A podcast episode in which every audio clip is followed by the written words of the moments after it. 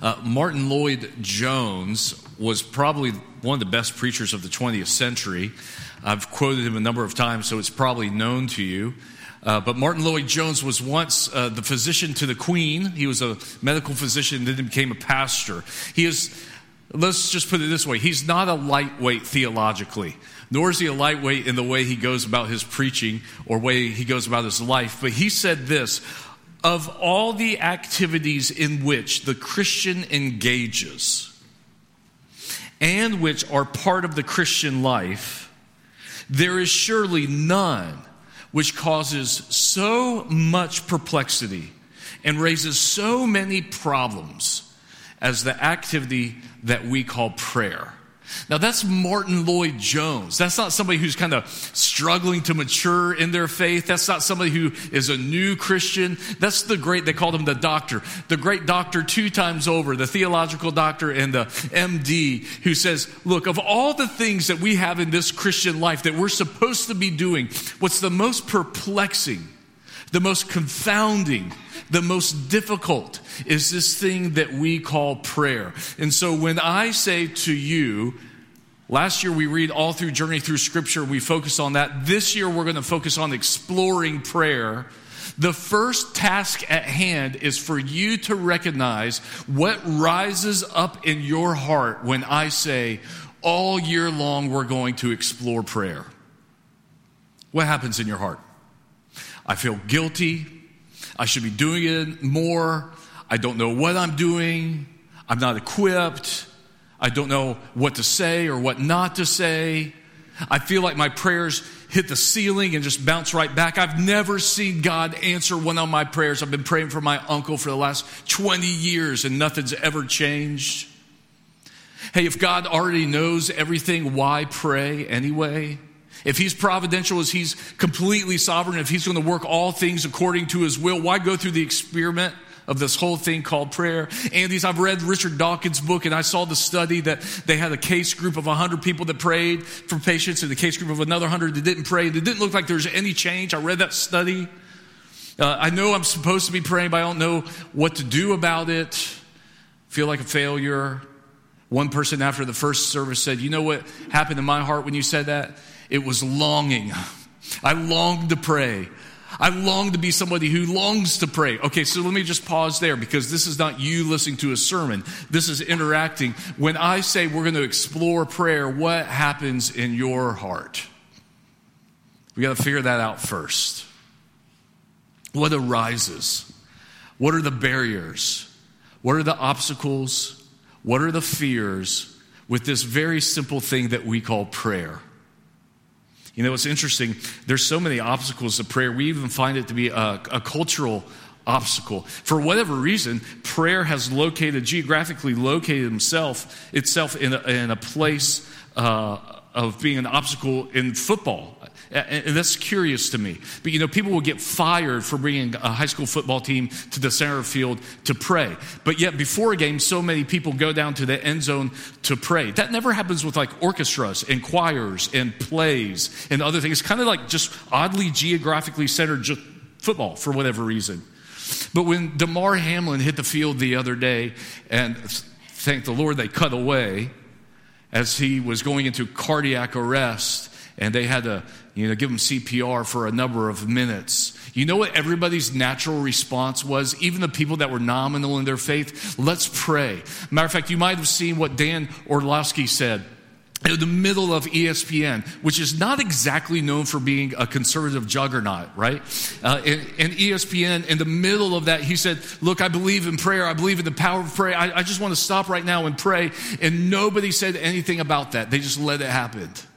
And even the executives realize now we can't we can't touch this. So many people said we this is out of our realm of expertise. Medically, we don't know what to do, so we've just got to pray about it. It was like this natural response of so many people who felt helpless and out of control. I even saw a sports broadcaster who said on air, "These are the times of my life that I wish I had faith." They said that. These are the times of my life I wish I had a God I could pray to.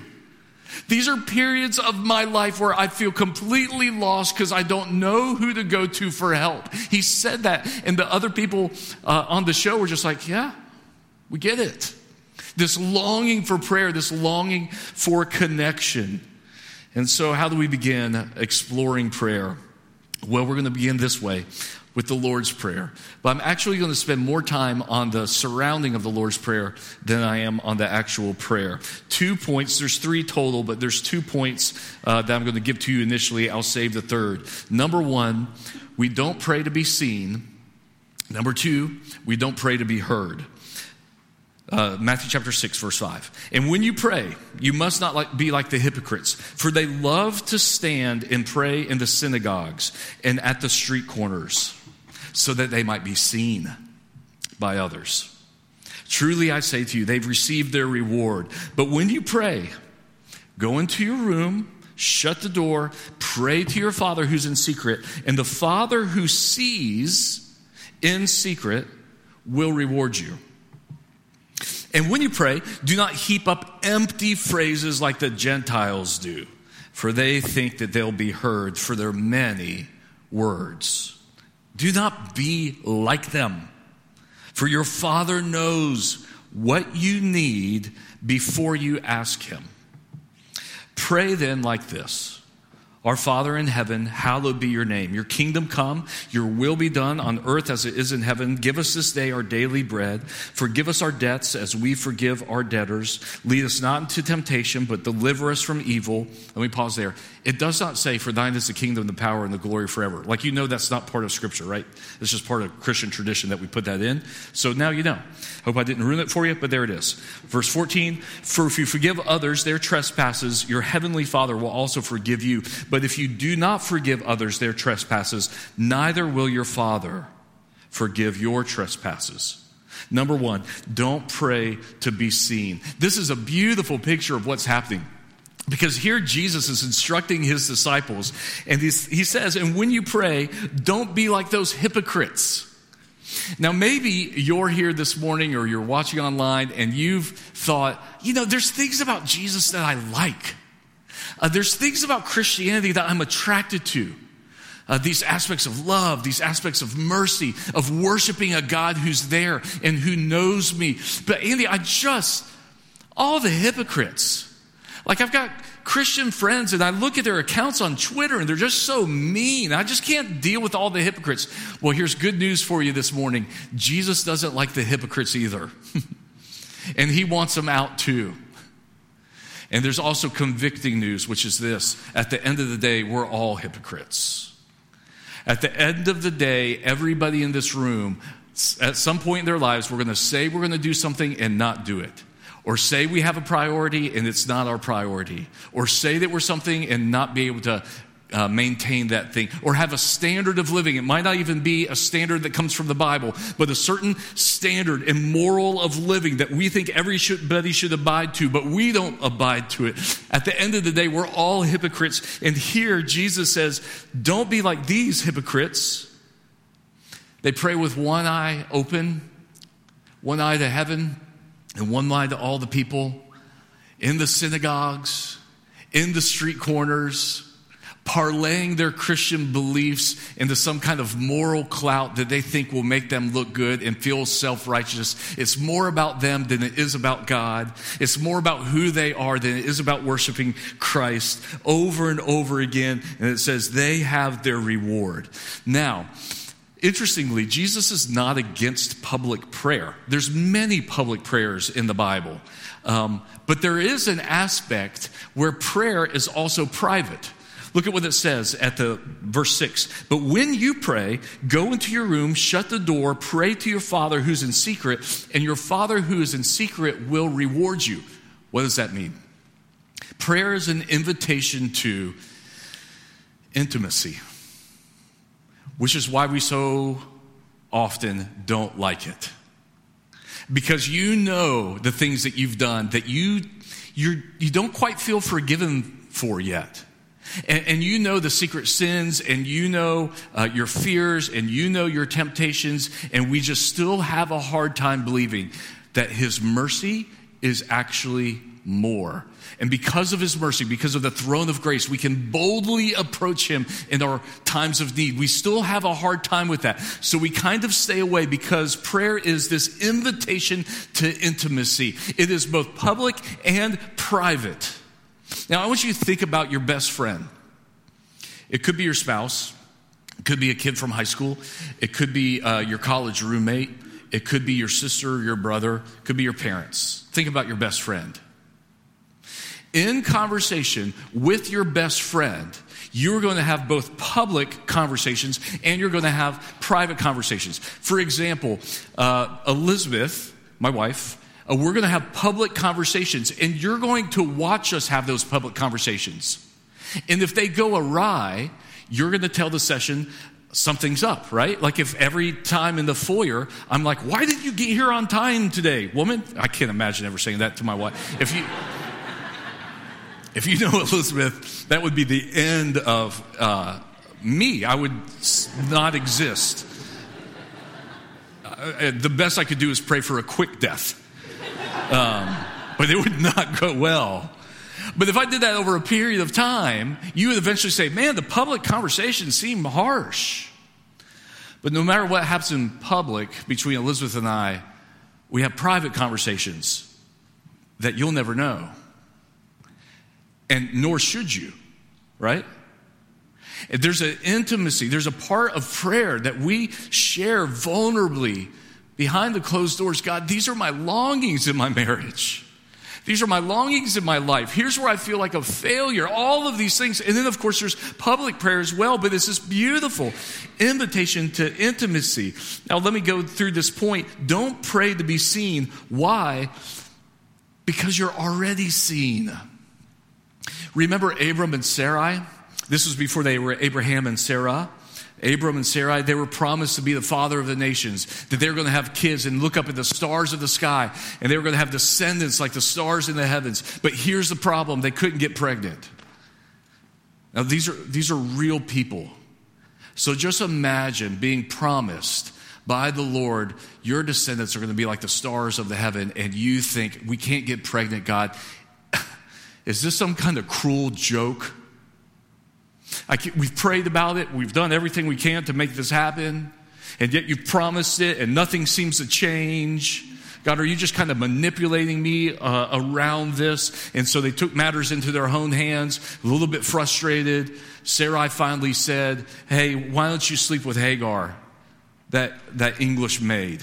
I mean, the English maid, that Egyptian maid. She doesn't know what's in English. That, that Egyptian maid. And so he did and she got pregnant. And then Sarai was filled with content and she started to abuse her. Well, don't clean up the scriptures to look better than they are. because now she's carrying the child of the patriarch that she thought was promised to her. And so she abused her, and Hagar had to flee. Now, with no husband, no resources, an Egyptian, nowhere to go, found herself by a stream because she just needed some water. And there the Lord found her, and Genesis 16 had a conversation with her. And after that conversation, do you remember what she says? She said, You're the God who sees me. You're the God who sees. That's a beautiful and scary thing about Christianity that God sees you. He sees your pains, your struggles, your tribulations, your dreams, your hopes, your desires, your sins. He sees you. And that's why prayer is so scary because He already sees you. Remember the woman in, in uh, Mark chapter 12? Uh, all these people are giving their money and Jesus is watching them. I don't think he's watching them to find something, somebody doing the wrong thing. I think Jesus was watching them like uh, we learn in youth ministry and you learn in parenting. Try to catch your kids doing something right every now and then. Not just catch them doing something wrong. Try to catch your kids doing something right. Because generally we are what we celebrate. And uh, Jesus saw this widow coming up People were dropping in their wads of cash. You know, wouldn't made a sound. She has her two little copper coins. Ka-clink, ka-clink. That would have, that would have made a sound. Everybody would have known. She doesn't, she's not dropping any dollar bills in there. She's just dropping coins. And remember what happened at that moment? Jesus brought all the disciples around and he said, Everybody gather here. That was very rare for him to do. There's not a lot of times that he does that. Hey, Matthew, quit trying to get money from those people. Come over here. Hey, John, come over. Bartholomew, James, everybody get here. Come right here. We got a little holy huddle. What's the deal, Jesus? Do you see that widow? Do we see her? We see her all the time. She's here every week. She's always praying. She's been a widow for years. Nobody pays attention to her. Jesus says, all these other people gave out of their abundance. That one, out of her poverty, gave everything that she had. What was that widow doing? She was praying. Out of her poverty, because blessed are those poor in spirit, for they shall see God. That's a beatitude, Matthew chapter 5, right before this one. Her prayer life was an abundance of her impoverishment giving not out of all the things that she had, but what she didn't have, saying, Okay, God, here's my prayer. I'll trust you with these two little coins. And this, instead of going down Jaffa Street and popping them in uh, the refreshment machine, what little I have for sustenance in this life, I'm going to trust you with. Because, God, you're a God who sees me. It's a beautiful thing when God sees us, when we can trust Him with everything we have, when we can come to Him and say, We need help. I just preached last weekend at the ski trip. We take our high school kids to a ski trip, and it was a, a just a, a, the classic kind of ski trips. Uh, you know, and, and, by that, here's what I mean vans broke down. Uh, uh, a van ended up on top of the house. True story. Uh, we flooded a bathroom in like the first 10 minutes. We blew a bunch of circuit breakers, and it was awesome. I love that stuff. Because it's just like that doesn't happen at like a session retreat. You know, everything's buttoned up. I'm like, oh, yes, let's put the van on the house. Now we have an issue that we can deal with. And so I always do a question and answer period. They give me about 50 questions. You know what one of them was? When do you ask God for help? And the answer, all the time. All the time, we need to ask God for help.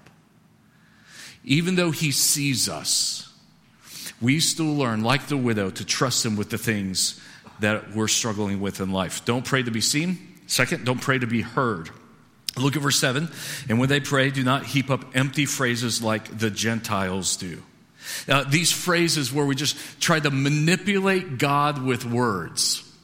And maybe that's what your prayer life is like. It's just empty words after empty words with this, this hope in the back of my mind. If I can just string together the right amount of theology, or if I can somehow string together the right amount of phrases, then maybe God will listen to me because I'm pretty sure He's listened to all the missionaries right now. But maybe I can break through that if I can string together the phrases and do all these right things. And then maybe that's what prayer is about. That sounds exhausting. Maybe you grew up Catholic, you sinned, and they say a hundred rosaries for you.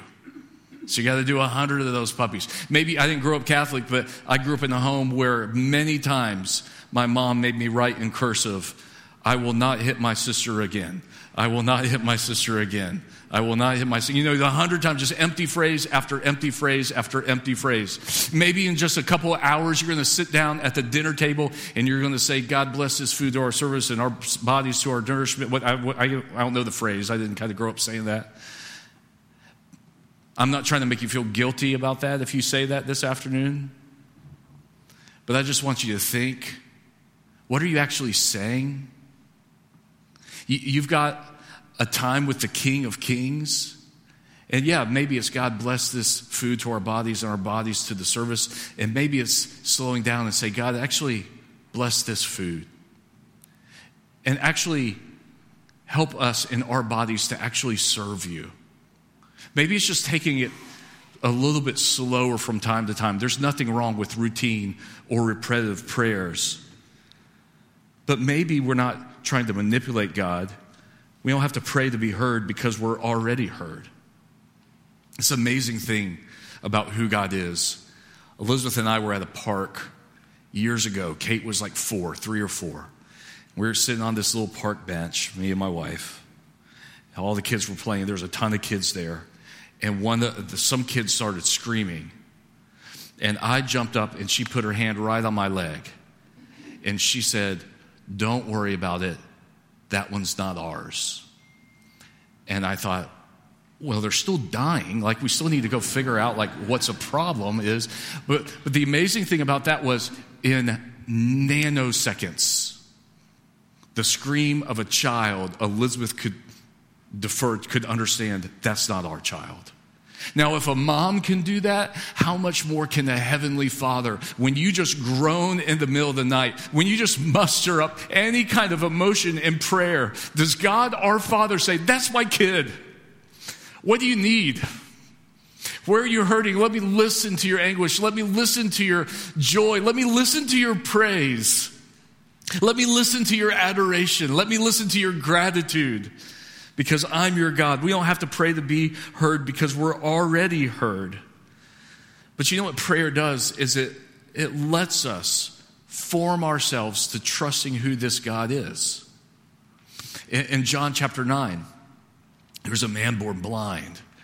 And if you remember the story, uh, he was kind of kicked out because they said, if you're born with this disability, either you sinned or your parents sinned. So he kicked out and he was a beggar. Jesus healed him. Then he started to get questions by all the uh, religious right of the day. And then uh, they kicked him out. And Jesus heard that he had been kicked out, John chapter 9, and went and found the man and said, Do you believe in the Son of Man? And basically, uh, the blind man said, I, I do believe if I just know who he is. And Jesus said, The one speaking to you, it's he. And the man born blind said, Lord, I believe. You know what's so beautiful about that? That Jesus was able to reform for him a narrative of his life. His prior life was this you're no good, your parents sinned or you sinned, you've got a problem, you've got a disability, and those kind of narratives start to form him. When Jesus heard about where he was, Jesus was able to form a new narrative. You're my son. I know you. Uh, I, I, believe in you. You can believe in me. It's a new narrative formed. And here's why that's important because fundamentally, one of the things that prayer does for us is to form us. And you're going to be formed by something else, if not prayer. I read an article, it's an awful article and uh, it's went into some of that academic work of Jeffrey Bilboa and uh, some other scholars that are studying social media and its influences on us and uh, the social decision. If you've ever seen that on Netflix, you should watch it. It's very eye opening. And the title of the article is this I lost my mom to Facebook. And here's how the article goes this 30 uh, year old kid helped their mom get onto Facebook and he said, Since the day I got my mom on Facebook, she just grew more bitter, more angry, more self absorbed, more isolated. She spent more and more time on Facebook and less and less time playing with her grandkids. I'm on Facebook, so I'm not saying it's evil, but here's what I'm saying. If you watch or if you read any of the scholarly work on social media right now, here's what you know that people in Silicon Valley are smarter than us and they know how to bring up certain algorithms to feed whatever it is that you think you want to see, which is going to make you double down then on your own belief system and create an echo chamber and form you. That's the way the whole gig works, right? And we're not even getting Snapchat and TikTok and Instagram. Those are other categories, but those are equally as dangerous. And those little algorithms form you. Well, what prayer is intended to do is to form you as a Christian, to create a new narrative in your life about who God is and about who you are. So, very quickly, last point, this won't go long. Why do we pray? Third point, we pray to know God and to make Him known. That's actually our philosophy statement. Why do we exist as a church? To know God and to make Him known, right? Um, as Thomas Chalmers says it this way prayer doesn't enable her, us to do a greater work for God. Prayer is the greater work for God. And when we come to uh, the Lord's Prayer, I'm not going to really go petition by petition because there's so many great sermons already on the Lord's Prayer. I wanted to spend the most point uh, setting us up on those first couple verses. But what we see, which is striking, is this Jesus says, Pray then like this Our Father in heaven. Now, anytime from Matthew chapter 6 this way to Genesis, there's only one prayer that could possibly be related to the Father. And it's when in the Psalms it says, God is the Father of the fatherless. That's the only one close. After this, every prayer that Jesus prays is in the name of the Father. Some 17 or 18 prayers. Every one of the ones he prays is our Father, or Father this, Father this, Father this, except for one. You know what it is? There's one prayer where Jesus doesn't say, My Father. It's when Jesus says on the cross, My God, my God, why have you forsaken me? That God was in Christ disinherited, cut out of the will, so that we could be grafted into the covenant. So you and I, when we go to prayer, don't have to say, My God, my God, why have you forsaken me? So we can say, Our Father, our Father who's in heaven that's the privilege that we get to say. And let me just be very honest if I can. I'm a pastor, as you know. This is anecdotal, so I don't have hard evidence on this, but I'm going to guess in my own private prayer life, 80 to 85% of my prayers never make it past my Father. That's about as far as I could get whether it's needing wisdom in some session, or whether it's feeling down, or whether it's getting cut off in traffic in 85, or whether it's feeling like I'm about to have a panic attack at 3:30 in the morning, or whether it's driving home and seeing a sunset where the sky just opened up and you see the sunset, you say, "Father, that is awesome." That's that's 80 85% of my prayer. That's about as far as I get. I have a father that I can cry out to who longs to hear my voice. The other day, I had to make a bunch of lasagna for um, a retreat, and then a bunch for uh, the house, and then a bunch for other people that we were distributing to. We had just sent our kids, our daughters, back to school in Alabama. And for whatever reason, Elizabeth was gone, Daniel was gone. I was there uh, working in the kitchen all by myself. It's a hard knock life for me. And uh, my, my daughters decided to FaceTime me, both of them.